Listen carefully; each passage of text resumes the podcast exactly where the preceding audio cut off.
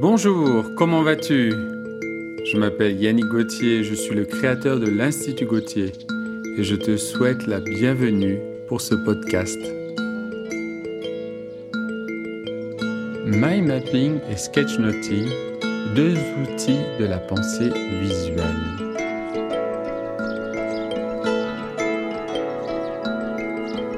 Pour beaucoup, les méthodes d'apprentissage dites traditionnelles s'avèrent souvent ennuyeuses, parfois frustrantes.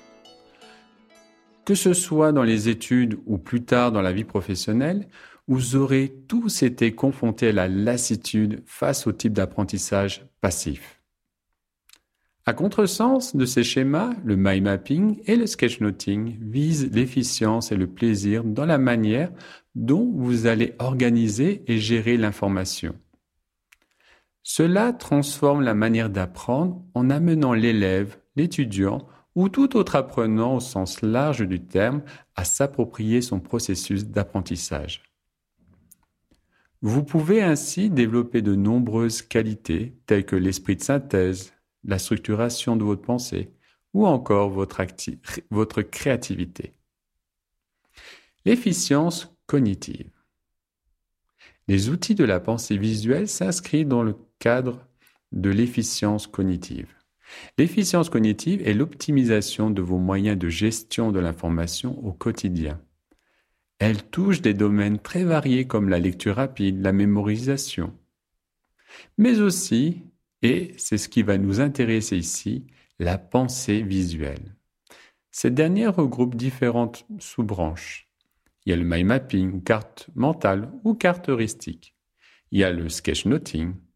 Il y a la facilitation graphique et la carte conceptuelle. Ces outils vont vous permettre de clarifier et d'optimiser votre pensée pour faciliter l'acquisition de nouvelles informations et des nouvelles connaissances. Le mind mapping, c'est quoi? Le mind mapping est un outil de pensée visuelle parmi d'autres.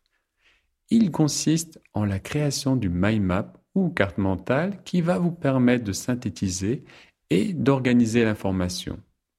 Mais pas n'importe comment. La principale particularité d'une mind map est de posséder une structure centralisée et rayonnante. Cette structure centralisée car l'organisation des informations part d'un centre pour s'étendre ensuite vers l'extérieur. Les informations à proximité du centre seront les plus pertinentes. Il y a une structure rayonnante car les informations seront distribuées tout autour du cœur de la carte mentale sur des branches. L'agencement de l'information se fait donc d'une façon logique et arborescente.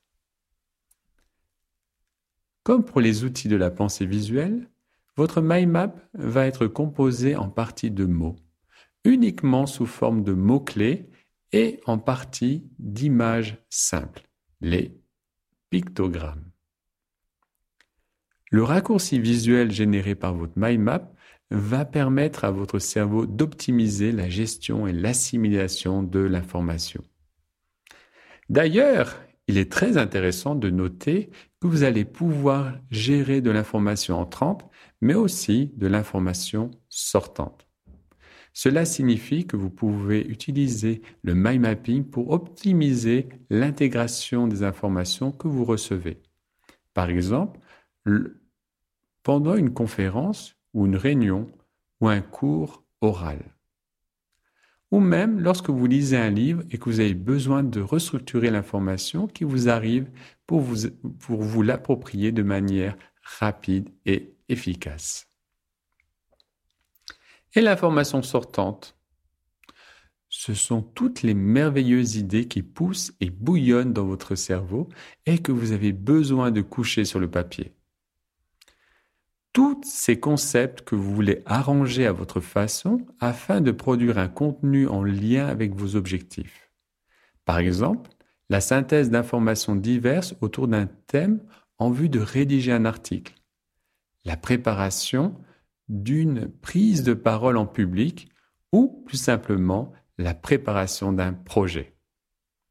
En quelques mots, la pratique du mind mapping va vous apporter une meilleure structuration de vos pensées et de vos idées, le développement de votre esprit de synthèse, une facilitation dans vos apprentissages. Et le sketchnoting alors? Il s'agit donc d'une autre technique de la pensée visuelle. Elle s'articule autour d'éléments similaires comme les mots-clés et les pictogrammes. Comme pour la carte mentale, l'information est spatialisée sur, sur la feuille. Mais leur point commun s'arrête ici. Là où votre sketchnote va se distinguer, c'est à travers sa structure. Elle va être plus libre et plus adaptable à vos besoins et à vos affinités graphiques. Vous l'avez vu plus haut, la construction du mind map implique une architecture avec un centre et ses ramifications. L'atout de la mind est de faciliter avec laquelle vous allez mettre en œuvre et la prendre en main. Sa limite est la rigidité de son agencement. En vous appuyant sur le sketchnoting, vous allez avoir plus de liberté dans votre conceptualisation de l'information vous constaterez qu'il existe plusieurs points d'entrée pour démarrer votre sketchnote, ainsi que vos nombreuses structures à votre disposition. Tout ceci s'accompagne d'un langage graphique encore plus riche pour décliner vos idées. Le langage graphique se compose de conteneurs, ou des bulles, des bannières, aussi de connecteurs, c'est-à-dire différents styles de flèches. Il y a aussi des séparateurs et des puces. Autre différence, la gestion de la couleur de votre sketchnote sera totalement différente de celle de votre mind map. Avec tous les nouveaux outils à votre disposition, vous allez pouvoir structurer vos représentations de l'information d'une façon très personnalisée. Si vous devez faire une comparaison entre sketchnoting et mind mapping, vous verrez que ce dernier est plus polyvalent dans son utilisation. En effet, le mind dispose d'un large spectre d'applications déjà évoquées plus haut. De son côté, le sketchnoting se focalise sur sa mission principale, vous donner accès à une prise de notes visuelle, soignée et personnalisée. Que vous souhaitiez faire le résumé visuel d'une conférence, que vous ayez envie de créer vos propres fiches de révision ou de lecture, vous serez à même de prendre des notes et de les structurer de manière fun, efficace et en y prenant du plaisir. De plus, cette méthode laisse la part belle à votre créativité. Vous vous souviendrez alors de tous ces cahiers remplis de notes manuscrites toutes ces lignes de texte que vous n'avez jamais relues tellement ce type de contenu est indigeste et rebutant. En adoptant les outils de la pensée visuelle, vous pourrez les jeter une bonne fois pour toutes. Autre point intéressant en tant que sketchnoteur, que vous ne serez plus un auditeur passif. Votre cerveau sera en mode actif pour dégager les mots-clés pendant votre écoute, les organiser et les coucher sur papier afin d'obtenir une structure globale, logique, pertinente et personnalisée par vos soins. Laissez-moi vous parler un peu des connecteurs. Sur une planche de sketchnote, comme sur une carte heuristique d'ailleurs, la première étape va être d'identifier les idées et les mots-clés. Ceux-ci apparaissent au fil du discours que vous écoutez ou au fur et à mesure du texte que vous lisez. Ces concepts, si essentiels, vous allez dans un premier temps les noter sur votre feuille. C'est la base, le corps de votre sketchnote. Le rôle des connecteurs va être de relier de façon logique et précieuse informations les unes avec les autres. Ces articulations vont vous permettre de donner du sens et du dynamisme à votre sketchnote. Encore une fois, le but n'est pas de capter les informations de façon exhaustive, mais bien de dégager, une structure globale à partir des informations clés. Grâce à l'utilisation des mots-clés et des connecteurs adéquats, vous aurez une très bonne vue d'ensemble de votre sujet. Vous verrez clairement comment les éléments s'articulent entre eux. Vous comprendrez mieux et plus rapidement les synergies des informations que vous capterez. Et surtout, vous les comprendrez en temps réel. C'est précisément cette compréhension qui vous permettra de faciliter le transfert et la restitution des informations collectées lorsque vous serez dans un nouveau contexte. En pratique, les connecteurs que vous placerez sur votre sketchnote seront différents types de flèches. En pratique, les connecteurs que vous placerez sur votre sketchnote seront différents types de flèches. Chaque conteneur a son code graphique la, flèche simple qui a un lien vers la direction.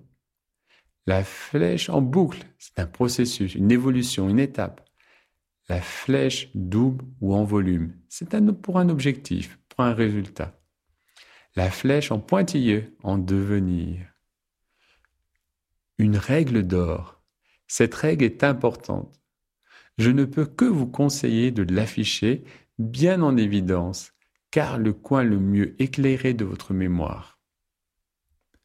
Elle s'applique au mind mapping comme au sketchnoting et par extension d'ailleurs à tous les outils de la pensée visuelle. Au-delà des principes de construction propres à chacun de ces deux outils, souvenez-vous bien que vous avez toujours mettre la forme au service du fond.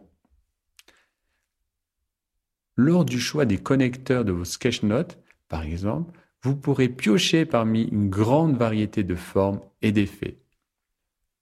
Vous utiliserez donc ces formes et effets en fonction de l'impact visuel que vous souhaitez créer par rapport à l'information que vous collectez.